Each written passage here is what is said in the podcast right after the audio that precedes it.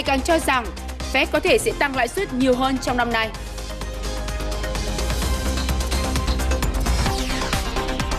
Xin kính chào quý vị khán giả, quý vị đang theo dõi bản tin tài chính kinh doanh. Vừa rồi là một số nội dung đáng chú ý và chúng tôi sẽ còn liên tục cập nhật các thông tin đáng chú ý trong ít phút tới đây. Quý vị đang đến với bản tin tài chính kinh doanh sáng. Thưa quý vị, Bộ Giao thông Vận tải vừa có văn bản yêu cầu Ban Quản lý Dự án Mỹ Thuận khẩn trương hoàn thiện đưa vào khai thác dự án cải tạo nâng cấp đường băng, đường lăn sân bay quốc tế Tân Sơn Nhất trước ngày 30 tháng 4 năm nay để kịp phục vụ nhu cầu bay dịp cao điểm. Cụ thể các hạng mục liên quan đến đoạn đường lăn từ S8 đến S10 phải hoàn thiện trước ngày 15 tháng 3, nghiệm thu và đưa vào khai thác trước 30 tháng 3. Các khu vực còn lại yêu cầu xong trước ngày 30 tháng 4. Bộ Giao thông Vận tải cũng giao Ban Quản lý Dự án Mỹ Thuận chỉ đạo nhà thầu khẩn trương hoàn thiện toàn bộ khối lượng và nghiệm thu đường lăn từ S6 đến S8 và bề mặt phản xạ, đảm bảo đủ điều kiện cho công tác bay hiệu chuẩn. Năm nay, thành phố Hà Nội xác định đẩy nhanh phục hồi và phát triển kinh tế qua các giải pháp cải thiện môi trường đầu tư kinh doanh, tiếp tục cải cách hành chính, hỗ trợ, tạo thuận lợi cho doanh nghiệp, giải ngân vốn đầu tư ngay từ đầu năm. Để đạt mục tiêu tăng trưởng cả năm, thành phố yêu cầu đẩy mạnh tiến độ thực hiện giải ngân kế hoạch đầu tư công, đưa ra các giải pháp tháo gỡ khó khăn, vướng mắc về thủ tục quy hoạch, đầu tư, xây dựng, tiến độ thi công. Lãnh đạo thành phố cũng yêu cầu các doanh nghiệp, cơ sở sản xuất chủ động sản xuất trong điều kiện thích ứng an toàn với dịch bệnh, tạo điều kiện tốt nhất cho người lao động. Năm 2022, Hà Nội đặt mục tiêu hoàn thành dịch vụ công trực tuyến mức độ 4, nâng cao tỷ lệ người dân sử dụng dịch vụ công trực tuyến. Từ hôm nay 21 tháng 2, tỉnh Lạng Sơn sẽ chỉ tiếp nhận xử lý đối với doanh nghiệp xuất khẩu khai báo trực tuyến trên nền tảng cửa khẩu số. Tất cả các cơ quan đơn vị doanh nghiệp xuất nhập khẩu, doanh nghiệp bến bãi thống nhất sử dụng nền tảng cửa khẩu số, khai báo và xử lý thông tin trực tuyến khi thực hiện hoạt động xuất nhập khẩu qua cửa khẩu quốc tế hữu nghị và cửa khẩu Tân Thanh. Theo lãnh đạo tỉnh Lạng Sơn, việc triển khai nền tảng cửa khẩu số nhằm thực hiện chương trình chuyển đổi số quốc gia trên địa bàn tỉnh, giúp hiện đại hóa công tác tại cửa khẩu, từng bước hội nhập với quốc tế trong việc giao thương hàng hóa. Trả lời kiến nghị về việc nhà đầu tư mới tiếp nhận dự án của nhà đầu tư cũ thì liệu có được hưởng ưu đãi như đầu tư mới hay không? Đại diện Bộ Tài chính cho biết, ưu đãi gắn với dự án đầu tư nên nếu nhà đầu tư cũ đã hưởng ưu đãi thì khi tiếp nhận dự án, nhà đầu tư mới chỉ được hưởng phần ưu đãi còn lại. Đây là một trong nội dung đã được Bộ Tài chính giải đáp trong buổi đối thoại chính sách thuế và hải quan với các doanh nghiệp Hàn Quốc diễn ra cuối tuần trước. Tại hội nghị, nhiều ý kiến khác cũng được doanh nghiệp Hàn Quốc đưa ra, chủ yếu liên quan đến một số cơ chế chính sách về chuyển nhượng bất động sản hay cơ chế thỏa thuận giá trước về phương pháp xác định giá tính thuế, áp thuế xuất khẩu, một số mặt hàng là phế liệu. Đại sứ Hàn Quốc nhấn mạnh buổi đối thoại có ý nghĩa to lớn về chính sách thuế hải quan liên quan trực tiếp tới các doanh nghiệp Hàn Quốc đang hoạt động tại Việt Nam. Việt Nam và Hàn Quốc cần phải tiếp tục tăng cường hợp tác. Năm ngoái, hai nước đã sửa đổi hiệp định tránh đánh thuế hai lần Việt Nam Hàn Quốc, góp phần cải thiện môi trường hành chính thuế. Năm nay, hai nước đang tiếp tục nỗ lực sửa đổi hiệp định hợp tác hỗ trợ hành chính lẫn nhau trong lĩnh vực hải quan nhằm tạo ra một môi trường thông quan thuận lợi hơn. Ghi nhận các vướng mắc của doanh nghiệp, Bộ Tài chính khẳng định sẽ tiếp tục giả soát, hoàn thiện công tác quản lý thuế, hải quan, Đồng thời cho biết song song với việc cải thiện môi trường đầu tư kinh doanh, chính phủ Việt Nam cũng đang có nhiều chính sách miễn giảm thuế, tiền thuê đất để hỗ trợ phục hồi phát triển kinh tế. Tổng cục Thuế đã triển khai thí điểm cái đề án hóa đơn điện tử tại 6 tỉnh thành phố lớn. Trên cơ sở đó thì sẽ mở rộng ra cả nước từ mùng 1 tháng 7 năm 2022 là triển khai đề án quản lý thu thuế đối với hoạt động thương mại điện tử Tổng cục Hải quan thì đang xây dựng cái đề án hải quan thông minh nhằm cải cách mạnh mẽ trong việc chuyển đổi số đối với lĩnh vực hải quan. Những buổi đối thoại chính sách để tháo gỡ khó khăn cho doanh nghiệp thường được rất nhiều nhà đầu tư nước ngoài quan tâm với mong muốn tìm hiểu rõ hơn về môi trường đầu tư kinh doanh. Hiện các doanh nghiệp Hàn Quốc là nhà đầu tư lớn nhất vào Việt Nam với hơn 9.200 dự án, với tổng vốn đầu tư lũy kế đạt hơn 74 tỷ đô la Mỹ. Bộ Công Thương vừa ban hành quy định thanh tra việc chấp hành quy định của pháp luật trong kinh doanh xăng dầu của 33 thương nhân. Đoàn thanh tra sẽ đánh giá chung về hoạt động kinh doanh xăng dầu trong thời gian thanh tra, bao gồm cơ chế và đặc thù hoạt động, kiểm tra cơ sở vật chất kỹ thuật phục vụ kinh doanh, hệ thống phân phối, báo cáo số liệu nhập xuất tồn kho xăng dầu. Về vấn đề mua xăng dầu, các doanh nghiệp phải cung cấp các hợp đồng xuất nhập khẩu với các đối tác trong và ngoài nước gồm chủng loại, khối lượng, các hợp đồng mua, báo cáo khối lượng xăng dầu nhập khẩu vào từ ngày 1 tháng 1 năm 2021 đến ngày 11 tháng 2 năm 2022 lợi dụng khó khăn của các tiểu thương hay là các doanh nghiệp và người dân do ảnh hưởng bởi dịch bệnh, như là nhu cầu chi tiêu tăng cao vào dịp Tết vừa qua, tín dụng đen đang có xu hướng gia tăng và có những biến tướng thủ đoạn tinh vi hơn để tiếp cận người cần vay tiền. Tại tỉnh Quảng Bình, cho vay nhanh gọn, không cần thế chấp.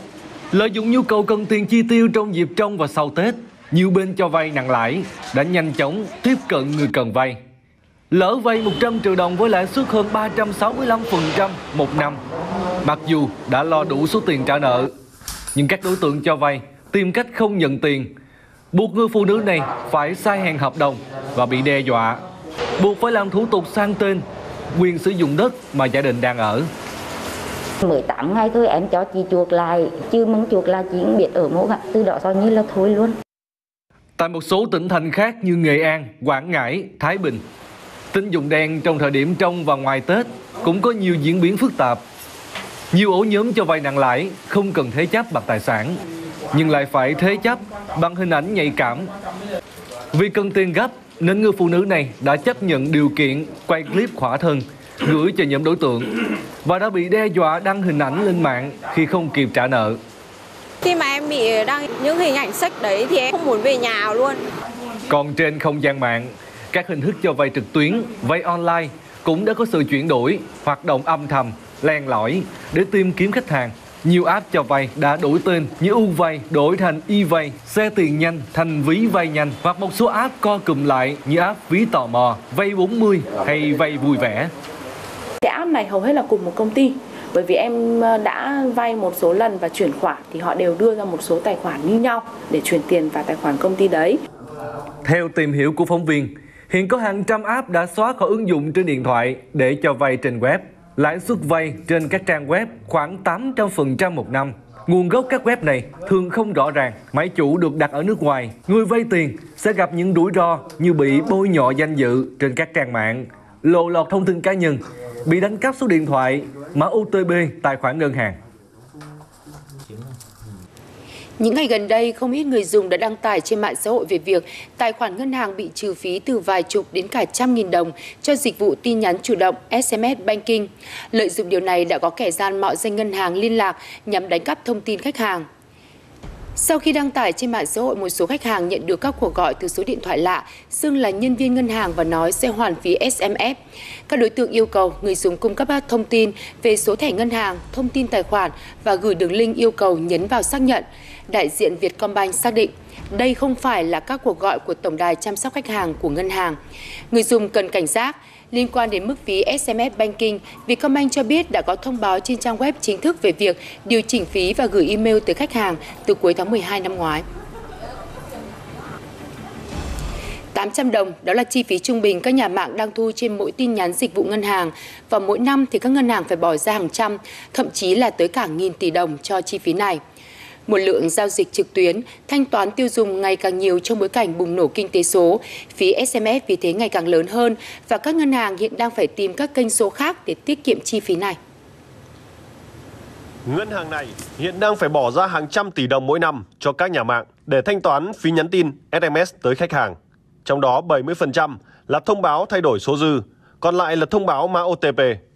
Do đó, việc phát triển các kênh số giúp họ có thể giảm đáng kể phí tin nhắn. Để mà giảm thiểu cái phần chi phí đấy và cũng mang lại cái tiện lợi cho khách hàng thì chúng tôi cũng đã chuyển đổi để khách hàng chuyển hướng sang dùng các cái phương thức e-token gắn trực tiếp vào cái ứng dụng ờ, mobile banking triển khai cái phần ứng dụng thông tin thường chúng tôi là notification ở ngay trên cái ứng dụng ờ, mobile banking.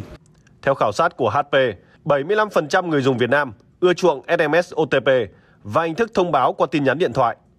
Nhưng đây lại không phải phương thức tương tác an toàn giữa người dùng và ngân hàng.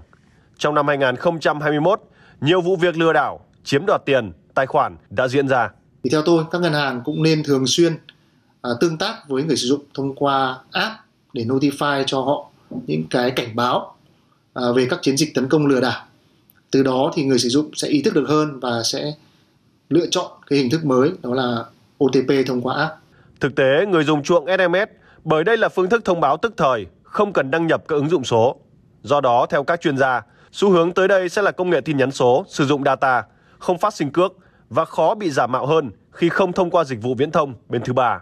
À, khi mà sử dụng ACS thì gần như sẽ sử dụng kênh data và nó có cơ chế như là các app uh, Telegram hay là các app à, WhatsApp bây giờ là nó có mã hóa hai đầu và cái việc mà xâm nhập để uh, sử dụng truyền tải thông tin sai À, fake các branding thì là cái việc mà rất khó so với cả cái công nghệ mà à, fake à, OTP hay là cái tin nhắn thương hiệu sử dụng fake SMS hiện tại. Bài toán hiện tại là làm sao để người dùng ưu tiên sử dụng phương thức số thay cho các phương thức cũ.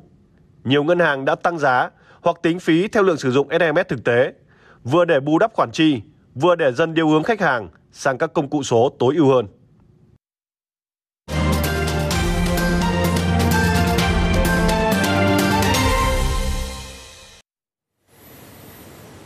Kết thúc tuần vừa qua, thị trường hàng hóa chứng kiến sự phân hóa rõ nét trên bảng giá của 31 loại hàng hóa nguyên liệu. Trong đó lực mua chiếm ưu thế đã hỗ trợ chỉ số MXV Index tăng được 0,6% lên mức 2.611 điểm, với giá trị giao dịch trung bình toàn sở đạt 5.800 tỷ đồng cho một phiên. Đối với các mặt hàng nông sản liên thông với Sở Chicago, hợp đồng dầu đậu tương kỳ hạn tháng 3 tăng 2,8% lên mức 1.489 đô la Mỹ cho một tấn. Còn hợp đồng lúa mì Chicago và Kansas cùng kỳ hạn biến động trái chiều nhau và đạt lần lượt là 292,8 và 306 đô la Mỹ cho một tấn. Theo tin tức từ hãng thông à, tấn Reuters, Ấn Độ, quốc gia tiêu thụ dầu ăn lớn nhất thế giới, đã ký hợp đồng nhập khẩu 100.000 tấn dầu đậu tương từ Mỹ do nguồn cung tại Brazil và Argentina đang gặp gián đoạn. Bộ Nông nghiệp Mỹ vừa qua cũng cho biết tính từ ngày 4 đến ngày 10 tháng 2, xuất khẩu dầu đậu tương niên vụ 2021-2022 của Mỹ đã tăng tới 11 lần so với tuần trước đó và đạt gần 35,4 nghìn tấn. Điều này đã giúp giá dầu đậu tương tăng mạnh và đạt mức cao nhất trong vòng 7 tháng trở lại đây. Ngành chip toàn cầu lại vừa lập kỷ lục mới khi lần đầu tiên vượt mức 500 tỷ đô la Mỹ doanh thu vào năm ngoái, số liệu từ Hiệp hội Công nghiệp bán dẫn. Cụ thể, tổng lượng chip sản xuất xưởng trên thế giới đạt 1,15 tỷ đơn vị với doanh số khoảng 556 tỷ đô la Mỹ, tăng hơn 25% so với cùng kỳ năm trước. Kết quả ấn tượng này đến từ việc nhu cầu chip tăng đáng kể phục vụ cho các ngành sản xuất như là ô tô, máy tính, thiết bị mạng và dự báo sẽ còn tiếp tục tăng thời gian tới khi chip bán dẫn được tích hợp nhiều hơn vào các công nghệ trong đời sống. Tuy nhiên, tình trạng thiếu hụt chip do nhu cầu quá lớn cũng sẽ tiếp tục gây ra nhiều thách thức và được dự báo sẽ chỉ hạn nhiệt vào cuối năm nay. Trung Quốc đặt mục tiêu tạo ra những đột phá lớn trong công nghệ robot cốt lõi vào năm 2025 và tham vọng trở thành trung tâm đổi mới các ứng dụng và công nghệ robot toàn cầu. Từ chủ trương và tầm nhìn của chính phủ mà các công ty đang tập trung cạnh tranh trong sản xuất các hệ điều hành robot, thuật toán AI và chip để đưa robot ứng dụng ngày càng nhiều hơn trong các lĩnh vực đời sống. Tại một bệnh viện cộng đồng ở Thượng Hải, các robot y tế được trang bị nhiều tại các khoa phục hồi chức năng, kể cả tại khoa khám bệnh, để hỗ trợ các bác sĩ ra quyết định phù hợp. Bà Châu Nhuệ Hoa thường xuyên đến đây tập với người máy để phục hồi chức năng chân bị gãy hồi năm ngoái. Có nhiều chế độ khác nhau trên robot y tế này. Tôi có thể vận động vai phải khi di chuyển ngay với sự hỗ trợ của máy, giống như đang chơi game. Tôi nghĩ nó thực sự hữu ích. Những robot y tế này được thiết kế và sản xuất bởi công ty Fourier Intelligence tại Thượng Hải và xuất khẩu đến hơn 30 quốc gia. Bởi nằm trong chiến lược khuyến khích đưa công nghệ AI, robot mạnh mẽ vào ngành y tế, nên đây là mảnh đất màu mỡ. Chúng tôi tăng cường đầu tư vào công nghệ cơ bản của robot, tập trung vào một số lĩnh vực cụ thể, chẳng hạn như lĩnh vực phục hồi chức năng và y tế để cung cấp các dịch vụ được thiết kế riêng. Hiện nay tại Trung Quốc, cứ 10.000 nhân viên sản xuất thì có 246 robot, gần gấp đôi so với mức trung bình của thế giới. Đối với ngành công nghiệp chế tạo robot, tốc độ tăng trưởng doanh thu hàng năm dự kiến hơn 20% từ năm 2025 trở đi. Trung Quốc đặt mục tiêu đẩy mạnh hơn nữa tốc độ tự động hóa trong bối cảnh giá nhân công tăng cao, thiếu nhân lực do già hóa dân số. Với ngành thương mại điện tử, việc đưa người máy vào các công đoạn sản xuất cũng như phân loại, vận chuyển hàng hóa đã góp phần giúp hạ giá thành hàng hóa đáng kể, nâng cao sức cạnh tranh. Hàng hóa vận chuyển nhanh thông qua tự động hóa, số hóa nên rất tiện lợi và tiết kiệm nhân lực và tiền bạc. Vì mình định vị được lô hàng đang ở đâu, tình trạng ra sao. Trung Quốc ngày càng đầu tư mạnh tự động hóa ở nhiều khâu vận chuyển. Chính điều này đã làm cho giá thành vận chuyển ngày càng thấp đi, nâng cao sức cạnh tranh tại thị trường nội địa cũng như thị trường thế giới. Thái Bình, phóng viên thường trú Đài truyền hình Việt Nam tại Trung Quốc. Ngành công nghiệp sản xuất ô tô châu Âu dường như là vẫn chưa hoàn toàn đặt niềm tin vào xe hơi chạy bằng điện. Lý do là vì tính tổng thể quá trình sản xuất, vận hành và xử lý xác xe thì ô tô điện vẫn tạo ra lượng khí thải lớn. Nhiều hãng châu Âu tin rằng đầu tư cho nhiên liệu hydro hóa lỏng mới thực sự tạo ra tương lai bền vững cho ngành công nghiệp xe hơi. Phóng viên Lê Hồng Quang sẽ điểm lại một số bài báo trên báo chí châu Âu. Kính chào quý vị khán giả. Tuần trước, hãng xe hơi Cetano của Bồ Đào Nha đã công bố mẫu xe buýt chạy hoàn toàn bằng khí hydro. Theo tờ Corriere della Sera, đây là chiếc xe buýt đầu tiên chạy bằng hydro hóa lỏng. Bài báo mô tả là chiếc xe buýt to cành có thể chạy 400 km mới phải nạp nhiên liệu. Bình nhiên liệu 38 lít, chỉ cần 9 phút là nạp đầy. Thế vậy là so sánh với xe buýt chạy điện thì tầm hoạt động tăng được gấp đôi, mà thời gian nạp hydro thì cũng chỉ ngắn như là khi đổ xăng, chứ không phải đợi cắm sạc đến cả tiếng đồng hồ. Thì vấn đề lớn chưa giải quyết được theo bài báo là xe buýt Cetano H2 có giá bán cao gần gấp 3 lần giá xe buýt chạy dầu và gấp đôi xe buýt chạy điện. Nhiều hãng xe vẫn lưỡng lự, không muốn đặt cược hoàn toàn vào xe hơi chạy điện. Thì làm ra điện để mà nạp pin thì cũng vẫn là khí thải và ô nhiễm. Nguyên liệu sản xuất pin lệ thuộc bên ngoài. Thế rồi tái chế các tấm pin thì cũng là vấn đề lớn. Tờ India ra tại Tây Ban Nha khẳng định hydro xanh mới thực sự là năng lượng của tương lai. Bài báo viết, Tây Ban Nha đang bùng nổ các dự án hydro xanh. Các nước châu Âu đang xây dựng mạng lưới đường ống dẫn hydro kết nối 21 quốc gia, dài tổng cộng 39.700 km. Động cơ hydro thì không gây ô nhiễm rồi, thế thì vậy quy trình sản xuất hydro có tạo ra khí thải hay không? Câu trả lời là còn tùy theo tờ lơ xòa của Bỉ. Tùy theo cách sản xuất mà châu Âu phân loại thành 7 loại hydro khác nhau dùng than đá, than non hay là khí metan để sản xuất hydro thì tất nhiên là vẫn tạo ra khí thải. Thì lúc đó thì gọi là hydro đen, nâu hay là xám. Lý tưởng nhất ấy là dùng điện gió, điện mặt trời để sản xuất hydro. Thế và đây chính là hydro xanh, nhiên liệu được coi là sạch nhất cho xe hơi. Nhiều dự án đang được thực nghiệm ở châu Âu và hầu hết là hợp tác với các hãng xe Nhật và Hàn. Tờ Le Figaro ra tại Pháp khẳng định hydro mới là giải pháp thực sự cho xe hơi. Bài báo mô tả một thí nghiệm vừa diễn ra tại vùng núi băng giá phía đông nước Pháp. Thực nghiệm cho thấy là động cơ hydro hoạt động bình thường trong giá lạnh âm 20 độ C, có nghĩa là lợi thế hơn hẳn so với xe hơi chạy điện. Trong điều kiện nhiệt độ thấp như thế thì các tấm pin sẽ bị sụt giảm 30% hiệu năng. Với người dùng thì đây là chi tiết rất là quan trọng. Một chiếc xe nạp năng lượng nhanh chóng, đi được xa, không gây ô nhiễm và vận hành bình thường bất chấp thời tiết giá lạnh hay là nước ngập bánh xe.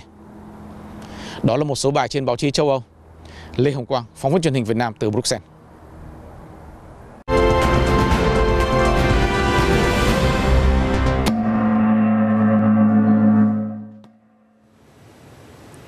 Một thông tin đáng chú ý với giới công nghệ của Trung Quốc đó là kể từ tuần này, quy định mới của chính phủ Trung Quốc nhằm siết chặt hoạt động niêm yết quốc tế sẽ có hiệu lực. Theo quy định mới thì các công ty kinh doanh trên nền tảng internet có lưu trữ dữ liệu từ 1 triệu người dùng trở lên sẽ phải được giới chức xem xét và chấp thuận trước khi niêm yết ở các sàn quốc tế. Trung Quốc đã đề xuất tăng cường kiểm soát hoạt động niêm yết quốc tế sau vụ việc hãng gọi xe Didi tiến hành IPO tại Mỹ vào năm ngoái, bất chấp các cảnh báo từ giới chức. Quy định này sẽ được cho là sẽ gây nhiều ảnh hưởng đến các kỳ lân công nghệ của Trung Quốc đang muốn gọi vốn quốc tế, đặc biệt là tại Mỹ trong thời gian tới.